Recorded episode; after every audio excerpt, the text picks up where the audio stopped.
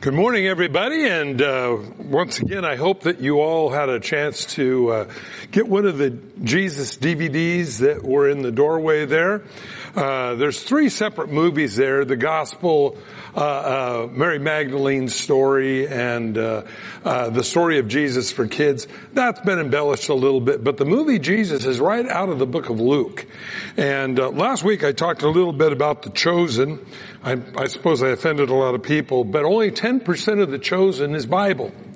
Now, we have to be very careful. If you know your Bible well, I don't have a problem with it. If you don't know your Bible very well, you begin to believe that 90% that is not Bible is Bible, and that's another gospel of Jesus Christ, and you gotta be careful about that.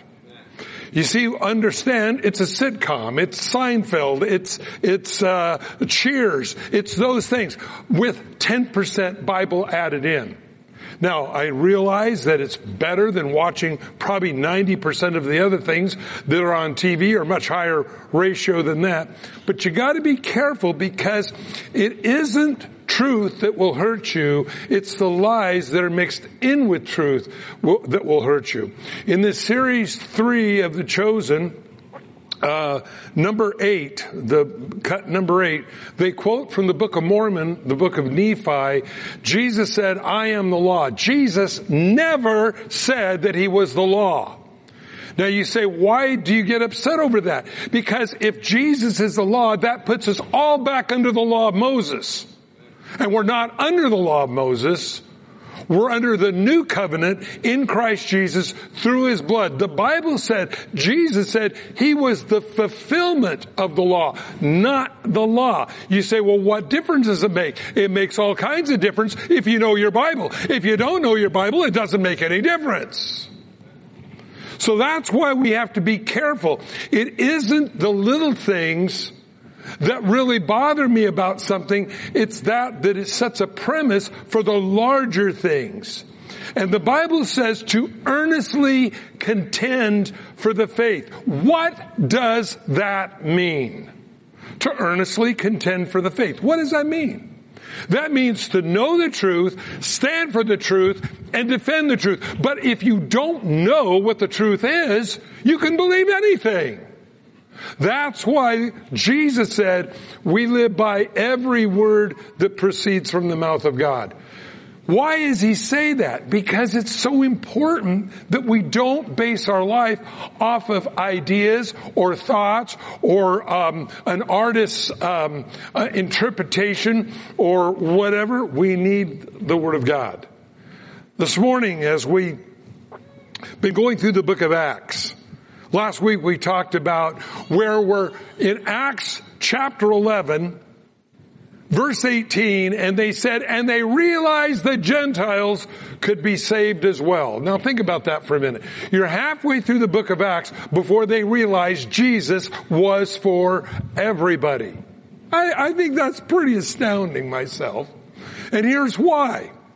Because when you realize that Jesus is for everybody, it's the whole heart of the gospel. It's what makes Christmas Christmas.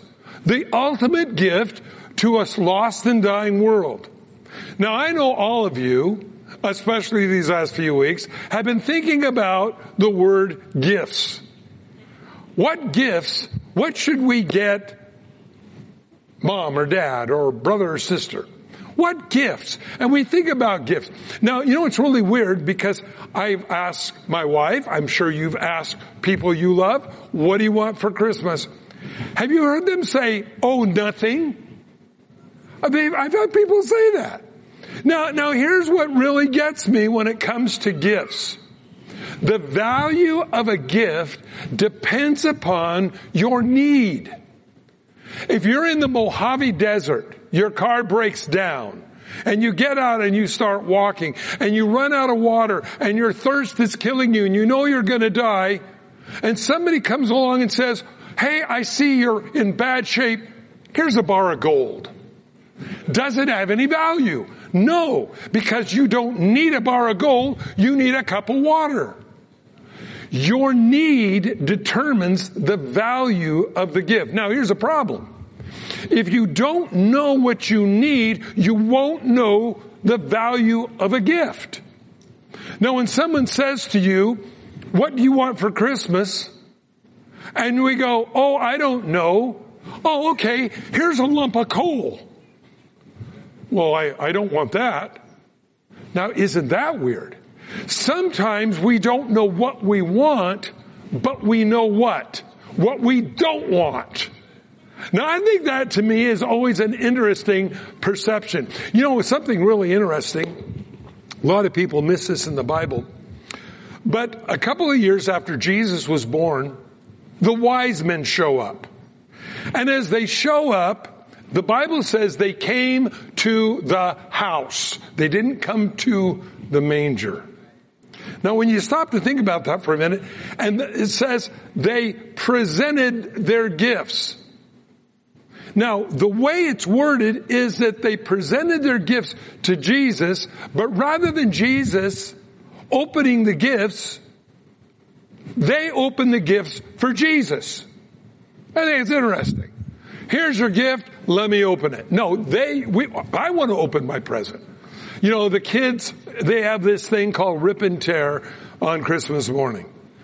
I, I, remember several years ago when my kids were, were smaller than they are now, and I realized something very interesting. I gave my kids some gifts, and after about an hour, and we're, you know, drinking coffee and hot chocolate and all those kinds of, things, I look in, and the kids are having more fun with the box than they were with the toy.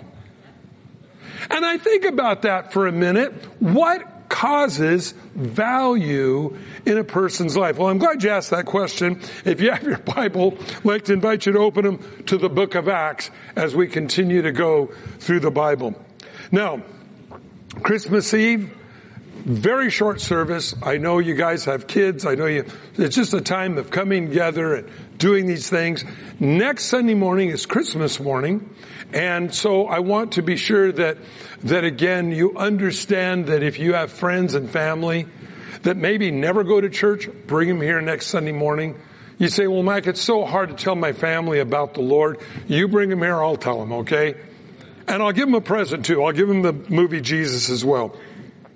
And uh, once again, I want everybody to get that because it's such a good movie for everyone to see and it's a great evangelistic tool. And so, uh, if you didn't get one this morning, they're in a box going out the door of the church. Really great little DVD. And then uh, Christmas Eve, I'll give them out as well, as well as Christmas morning. And so, I want everybody to have that gift because it's so important to know who Jesus is. Well, if you have your Bibles, chapter 11, let's pray. Lord, we come to you in Jesus' name. And we ask you, God, that your Holy Spirit would speak to us and show us the importance of your word and show us our great need for you. And so we ask you now that your Holy Spirit would speak to us, cause us to have a hunger and thirst for you in Jesus' name. Amen. Well, last week we left off right about verse 18. And when they heard these things, they became silent they glorified God saying, then God also has granted to the Gentiles repentance. They finally realized Jesus was for everyone. But before that, we realize something else.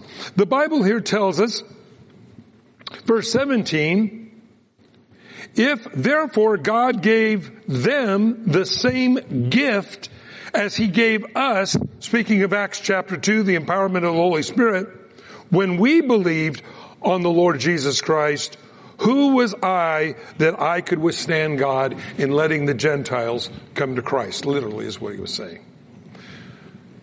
The gift of the Holy Spirit. You know, God knows what you need. Do you know living, I believe, the Christian experience apart from the empowerment of the Holy Spirit is probably nearly an impossible thing. Because you need, first of all, what the Holy Spirit will do. The Bible tells us, 1 Corinthians chapter 12, 13, and 14, the manifestations of the gifts of the Spirit. But the greatest of these, verse, uh, chapter 13, is love. Love is what changes us. By their love, they'll know we're Christians. Now we're going to talk about that a little bit more here because this is the gift that God wants to give you. Now some people say, well, do you need to be refreshed in the Spirit or be refilled with the Spirit? Yes. Somebody said, why? Because I leak. We all leak a little bit, don't we? And we don't always operate at 100%. But yet the Bible says to be instant in season and out of season. And so if I'm only hitting on four cylinders and I'm an eight cylinder engine, I know that I'm going to only be half as efficient as I would be as if I was going full on for God. So we have to continue to go back to that realignment of the Holy Spirit in our life. Now what is the number one thing? The greatest of all these is love. The Holy Spirit puts in us a supernatural love. And the reason I'm spending time on this, because if you don't get this, you won't understand the last part of the lesson today. Because there was a famine that came up, and because the famine was so great, that the other Christians, which were Gentiles, contributed to help a different race with their needs. In fact, as far as I know, this is probably the first time ever in the history of man that one race helped another race.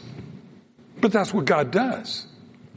You see, without God, His Holy Spirit working within us, we don't, maybe I should say we don't fully understand the need that's out there.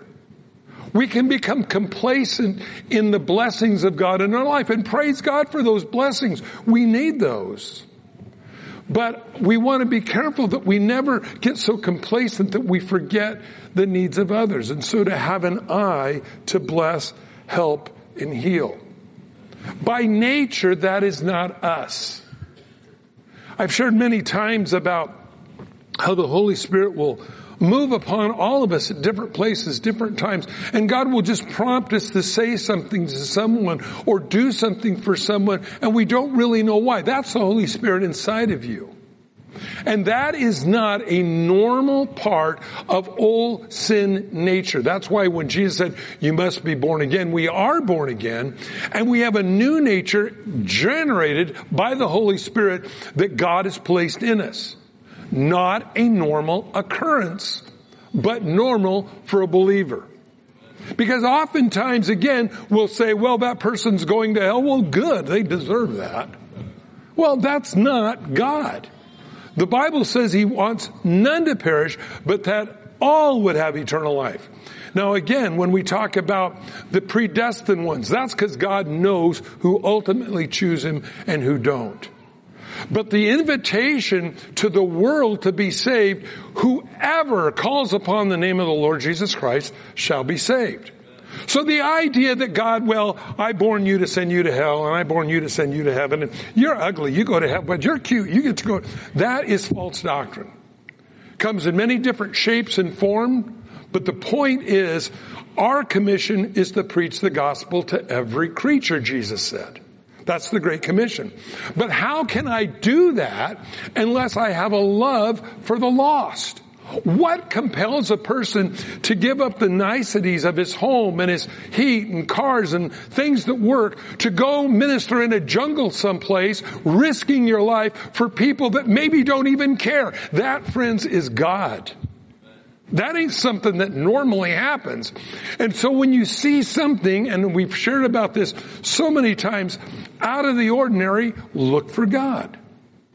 Well, when you have a supernatural love for people you don't know, a supernatural love for people that are lost, supernatural people that you can uh, love for people where you can say, Lord, forgive them for they don't know what they're doing as they're hammering the spikes through your hands and through your feet you realize there's something more in this life than meets the eye. Well, now he says, now those who were scattered after the persecution that arose over Stephen, they traveled as far as Phoenicia, Cyprus, Antioch, preaching the word to no one but the Jews only.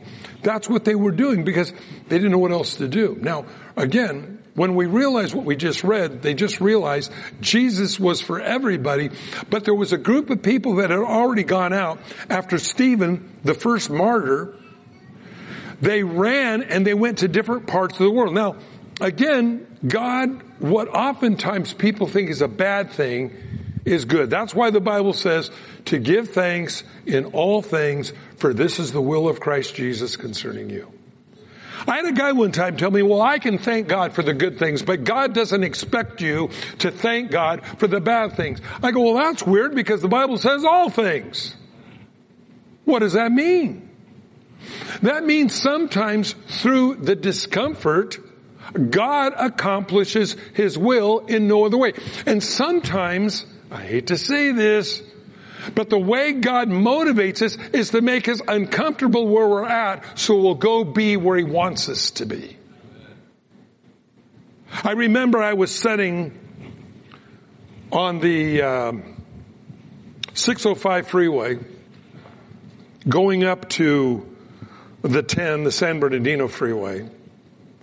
And we were in bumper to bumper traffic. It was Friday afternoon and it was evaluation day, and so it was about 2.30 in the afternoon, and uh, by then the freeways had turned to mud. Now this is down in Southern California. And I was on my way up to Arcadia, and I come up bumper to bumper, and it's everybody's honking and everybody's mad. We get into the office, and they pull me in the office, and the guy looks at me and he says, he says, you know, Mike, you're single. What motivates you to work?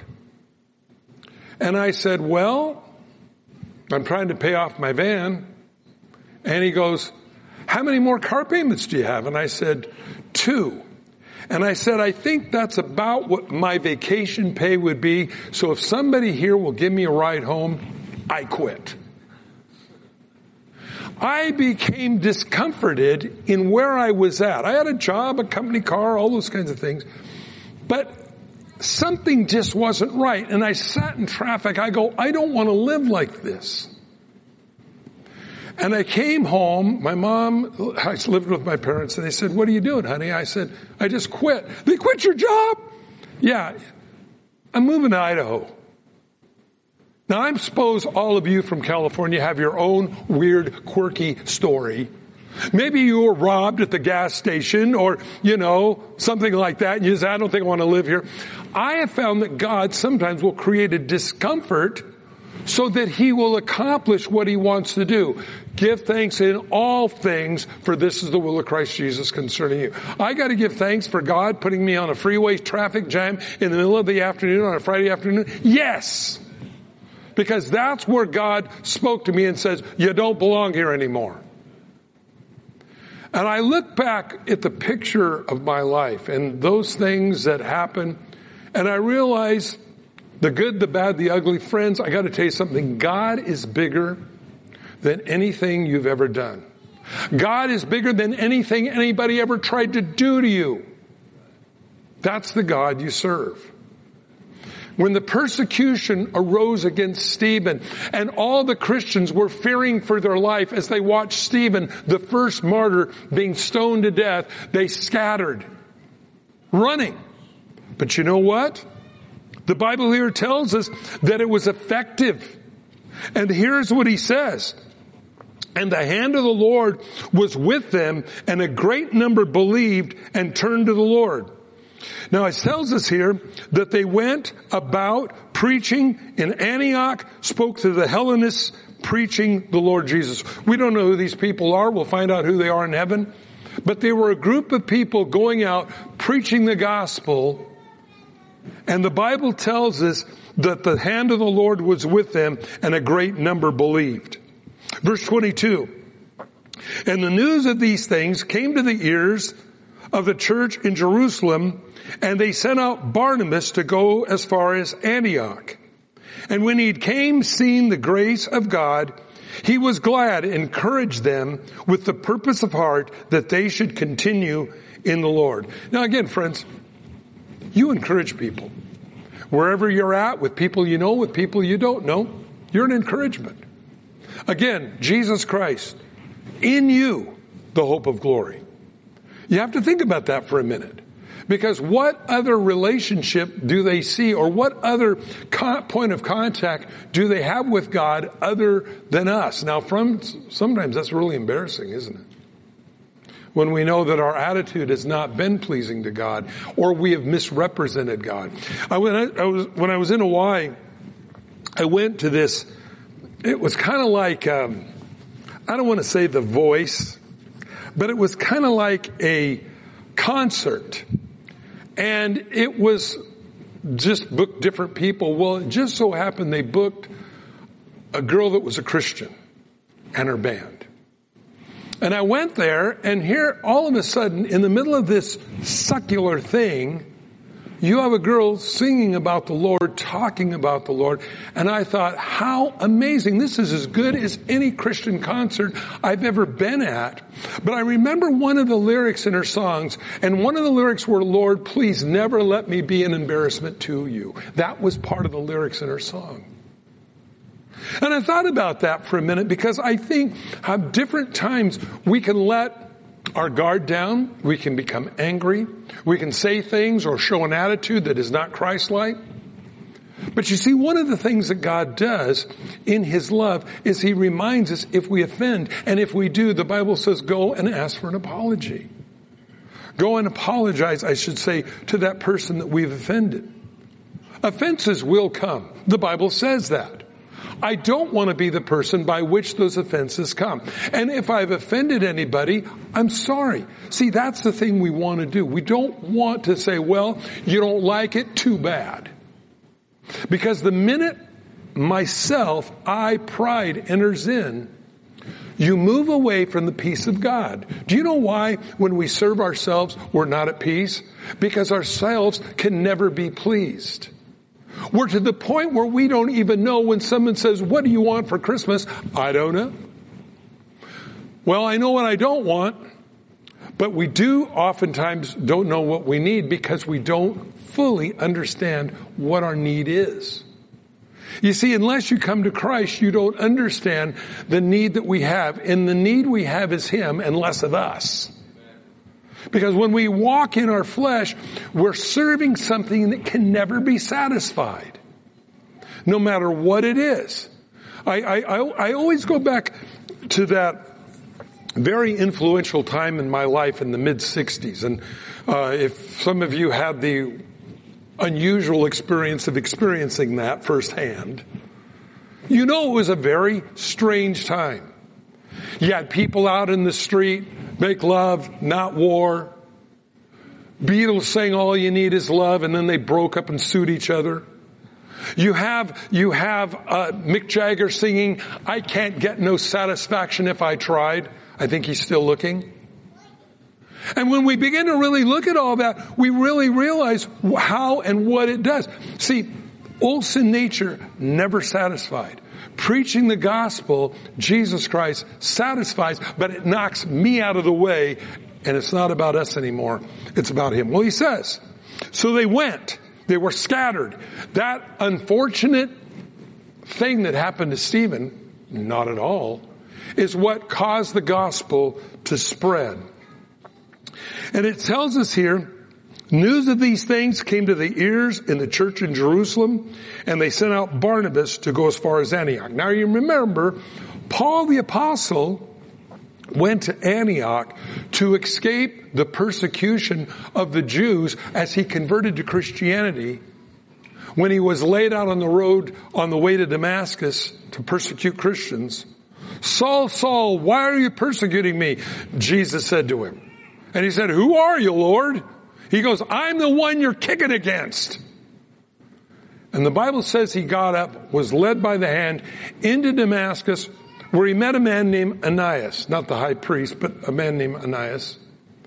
And he said, Brother Saul, receive your sight. They laid hands on him, scales fell off his eyes, he was filled with the Spirit. Doesn't say that he talked in tongues at that particular time. I think that's significant.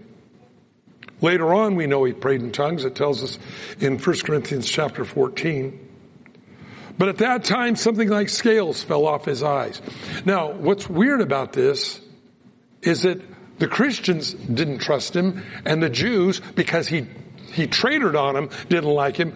So he went to Antioch for about 11, 12 years. He was on the backside of the wilderness, God preparing him for what was going and how God was going to use him in his life. And so it says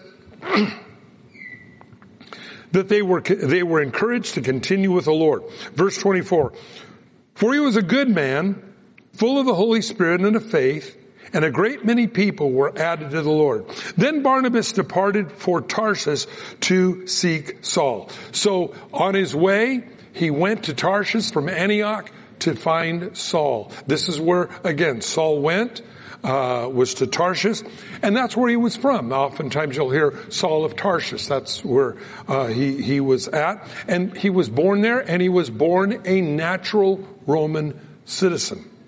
Now, some people in those days could buy their citizenship, but Paul was natural born. That's going to come in to play later on in Paul's life. And so it says, and when they found him, and when he found him, he brought him to Antioch. So it was for the whole year they assembled with the church and taught uh, a great many people, and the disciples were first called Christians at Antioch. Wow. Now the word Christians was really not a flattering term. It would be like calling somebody a Jesus freak or a little Jesus. The word Christian does not mean Christ-like. The word Christian means little Jesus. They were Jesusites. Look at them over there. That's what they are. That's their thing. That's what they do. It's interesting that because of their lifestyle, they were identifiable as Jesusites, Jesus freaks. Now, I remember back again, going back, I try to bring some of you young people, give you a little bit of Jesus history here, but you go back and, you know, they always say, well, uh, you know, look at the Jesus freaks, Jesus freaks, you know, you always heard that term. And, um, everybody's a freak to somebody. Whose freak are you? And when you look at the world and people that pattern themselves after the trends and the fads of the world and things become, you know, everybody's trying to be Gucci. Well, who do you follow? Everybody follows somebody. Somebody came up to me one time and they said, you mean to tell me you base your life off of everything the Bible says? And I said, well, by the nature of your question, you base your life on something. What do you base your life on? And all of a sudden, the accuser now has to think about what gives them a basis for their life. What lights your fire? What turns you on? What causes you to put your shoes on in the morning to get out the door? Everybody has something that motivates them. Now again, going back to the power of the Holy Spirit in the believer's life. So important. And I can't stress it enough that we need to walk in the Spirit. We hear that. But walking in the Spirit is different than walking in the flesh. Walking in the flesh says, I got it, I got it my way. Thank you, Jesus, for salvation, but I'm going to keep doing what I want to do. Walking in the Spirit says, Lord, what do you want me to do for you today? And God changes us as people from a worldview of secularism to a worldview of Christianity and evangelism. There's a big difference. What causes a person to be? Okay, so he says, amen. Um, he says, so he, he found him and brought them there uh, to the church. Verse 27.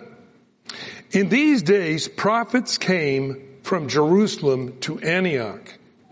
One of them named Agabus stood up, showed by the Spirit that there was going to be a great famine throughout all the world, which also happened in the days of Claudius Caesar. Now this was brought on by climate change because they didn't have electric chariots. Eh, wrong. The religion of climate change. Let's talk about that for just a second. Because here you find a famine, global famine, right here it says. It happened during the time of Joseph, Remember when he interpreted Pharaoh's dream? Said there's going to be seven years of plenty and seven years of drought. Now, of course, they were out there trying again, once again, to get those, get those oxen, uh, electrified so they wouldn't be polluting. When they cut down the great sequoias in California, and the rings in the trees, some years, some decades were very wet. They have very wide rings. Others, where there was a lot of drought, they're very narrow rings together. Do you know that climate change has been going on ever since the flood? The Bible says the world was once covered by a vapor canopy, probably very much like a greenhouse. It was warm. This is why we find the animals that no longer could live in the new environment after the flood died off. But one of the things you have to look at, if you really look, and they're not being honest, climate change, the religion of climate change, what happened in Egypt a couple of weeks ago, where they went up and they broke the Ten Commandments of climate change on the Mount Sinai. This is all true, everybody. I'm not making it up. As they fly into Egypt with their big jets, dumping more carbon dioxide into the atmosphere than towns in Kansas do, the hypocrisy of the climate change people is outrageous and it is a lie. You know, the Bible tells us who set the water levels of the earth. The Bible says God did, not climate. Now we have to go back and look at a few things here because where do they get their data from? If it rains too much, it's climate change. If there's not enough rain, it's climate change. Look what's happening. We're having a near normal winter this year. The, the, uh, mountains, uh, Donner Pass and all have snow like they used to get years ago. Well, instead of saying, oh, it's, it's, it's normal, Climate change. See, it doesn't matter. If there's a windstorm, it's climate change. If there's too much heat, it's climate change. If it's too much cold, it's climate change. See, all they keep telling us, and so you have to cut back. I was in school in the eighth grade, and I remember a teacher saying, we want to take and we want to redistribute the wealth of the world. And what we're, the way we're going to do it is we're going to do it through carbon tax credits. But we don't know. This is what the teacher, he was far left liberal. He said, we don't know how we're going to sell this to the nations of the world because you're using Uganda's clean air for your manufacturing. So therefore this rich nation that manufactures needs to give Uganda uh, uh, uh, money for using their air. And so it was called carbon tax credits. They didn't know how to sell it till they came up with the idea of climate change. They have been, this has been a slow train coming, everybody. But remember, there's a world religion during the tribulation. And the Antichrist is the one that homogenizes Chrislam, Christianity, Islam, all the other religions of the world into one. And I'm sure climate change is going to be one of the spearheads for it. The sequoias, when they cut them down, do not bear out climate change. The climate has always been changing. Do you realize that the Bible tells us that um, Lot pitched his tent towards Sodom and Gomorrah like the Lord's garden. It says this in Genesis. By the time of King David, it was a desert. Just was. During the Roman Empire, uh, around uh, the time Jesus was born, the northern plains of Africa was the bread belt for the Roman Empire. You gotta remember, Roman Empire is a big place, a lot of soldiers, a lot of mouths to feed, and the northern plains of uh, uh, of Africa was their San Joaquin Valley. It's where everything was grown. But by 3 to 400 AD, the climate had changed so much that now it's desert. And this also contributed to the downfall of Rome. So when we look at this, we find it's been going on ever since the flood. The world is in Devo. De-evolution, not evolution, going the other way. Now you say, Mike, why are you saying this? Why is this important? We need to be very careful as Christians not to get caught up in the lies of the world. The issue isn't climate change. The issue is world sin. Missing the best God has for you and realizing, and here's what's really important, that God brings judgment on those who rebel against Him. This is what the global flood was over. This is what the, the fire that rained down on Sodom and Gomorrah was over. This is what all the way down through you find nations that God allowed. Nation of Israel, for instance, was conquered by the Assyrians and by the Babylonians, not because Assyria was better, or not because the Babylonians were better, it's because Israel knew better and rebelled. To whom much is given, the Bible says, much is required. And here God has blessed us and we attribute it to pure luck or some other thing. And I believe this is where we get into real trouble. Agabus comes along and says there's going to be a big famine. Now this is the word of prophecy. Now again, prophecy is important when you understand the picture of the Bible. God knows more about tomorrow than you remember about yesterday. And when we understand that there was a prediction of a famine, the idea is that they would prepare for it. We find it mentioned many times in the Bible about famines that were going to come. Well, here you find Agabus stood up and shown by the Spirit that there was going to be a great famine throughout all the world which also happened in the days of Claudius Caesar. So it actually ties it down very well. So notice the disciples, each according to his ability, determined to send relief to the brethren dwelling in Judea. And as they did and sent it with the elders by the hands of Barnabas and Saul. So Barnabas and Saul were the ones that carried responsible for getting the relief to a different group of people. Friends, that's love. It's normal to take care of your own. It's not normal to take care of what you once believed. Now remember, to the Jew, the Gentile was untouchable. They were filthy, they were defiled. Even the woman at the well, who was a half breed, she was a Samaritan, says, How is it, Jesus, you being a Jew, speak to me, a Samaritan. We don't have dealings one with another. According to some of the rabbinical law, the Bible said, or not the Bible, but they would say that if you were walking downtown and your coat flipped open and you were in the marketplace and your coat tail hit a Gentile's, you'd need to go to the temple and seek forgiveness. That's how they were looked down upon. But now you find this group of people that were not liked is now sending relief to the very people that at one time didn't love them. Friends, that's God. That's what God does. God changes our perspective. Now, how does he do that? I think it's a real important question. I believe God does it in many different ways. Now, one of the things, when the Bible says you see somebody overtaken in a fault, what does it say? You go up and lop their head off. No, it doesn't say that. If you see somebody overtaken in a fault, considering yourself, you go and offer assistance to that person. Considering yourself.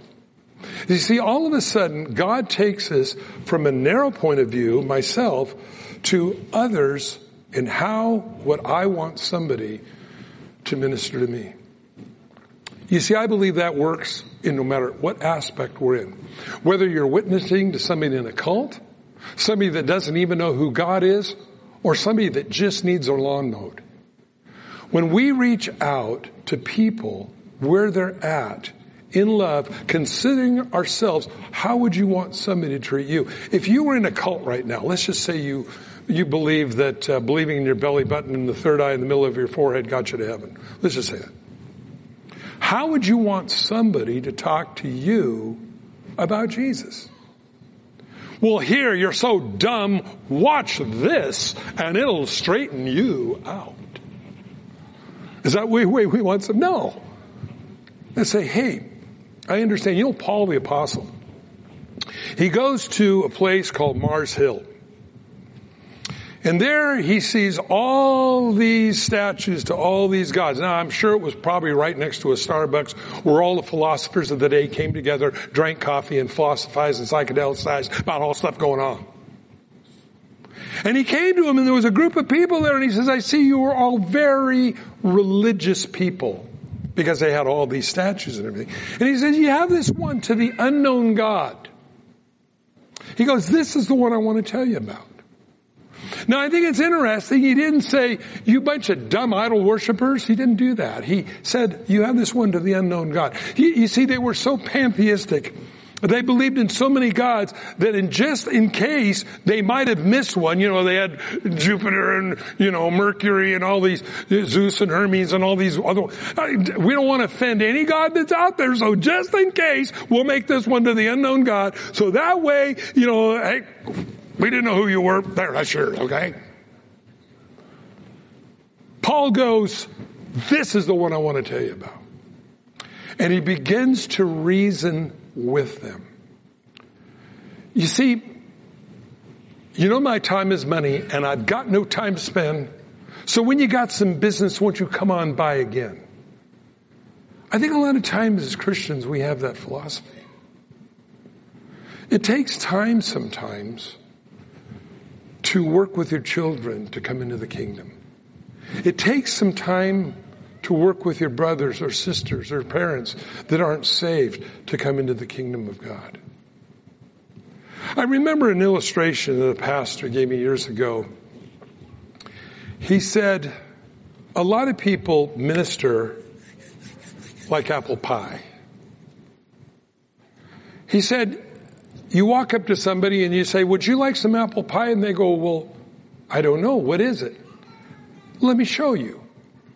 They slide the pie out of the box and like a Three Stooges movie, shove it right in his face. What'd you think? I don't think I liked it at all and I don't think I like you either. But you know, if you take the time and take out a little knife and cut it up and give him a fork and put it on a plate. He said, you can feed him the whole pie. Oftentimes, because we don't want to take time, we're shoving it in people's face rather than explaining to them their need for Christ. You see, Jesus knows the gift that you need.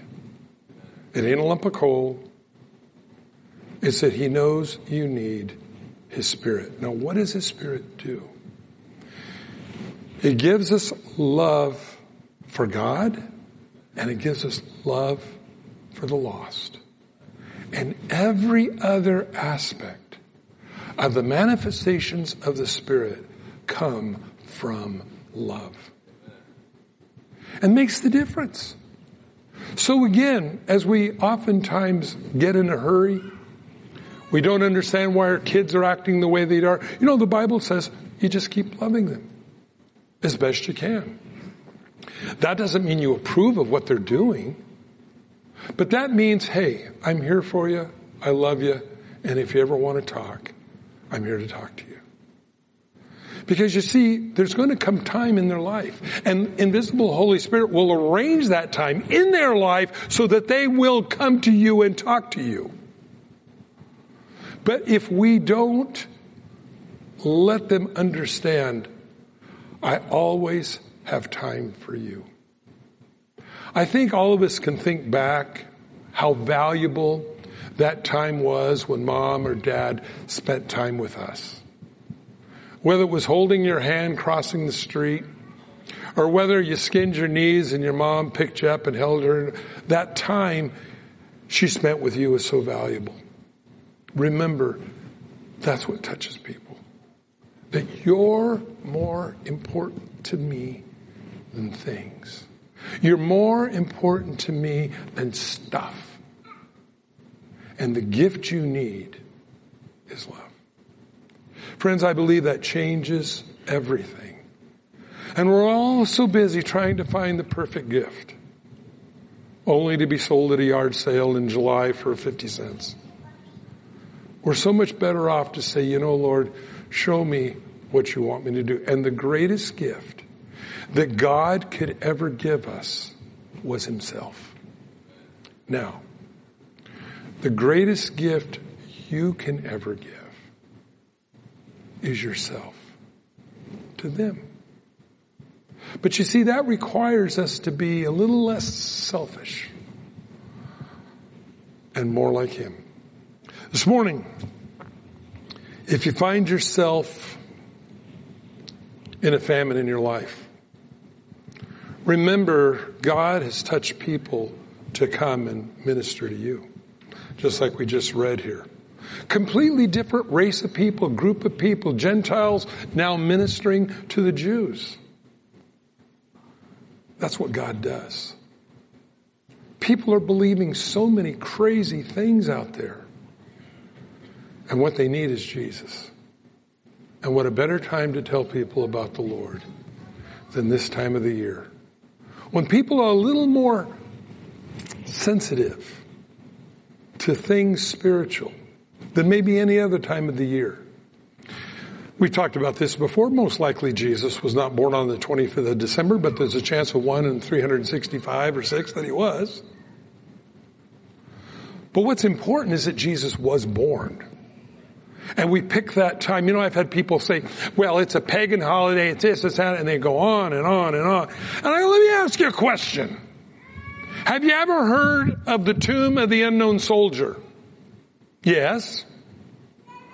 Do they know who's inside the tomb of the unknown soldier? No, thus the name, the tomb of the unknown soldier.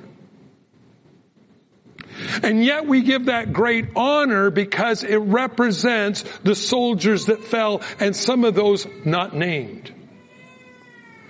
Christmas Day is a day that we recognize that something monumentous in a world happened where God gave us Himself.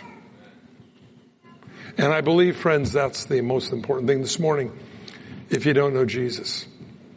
If you're tired of just serving yourself and you've just come up with this, the, the conclusion, I can't get no satisfaction if I tried, I just want to invite you to come into the family of God today.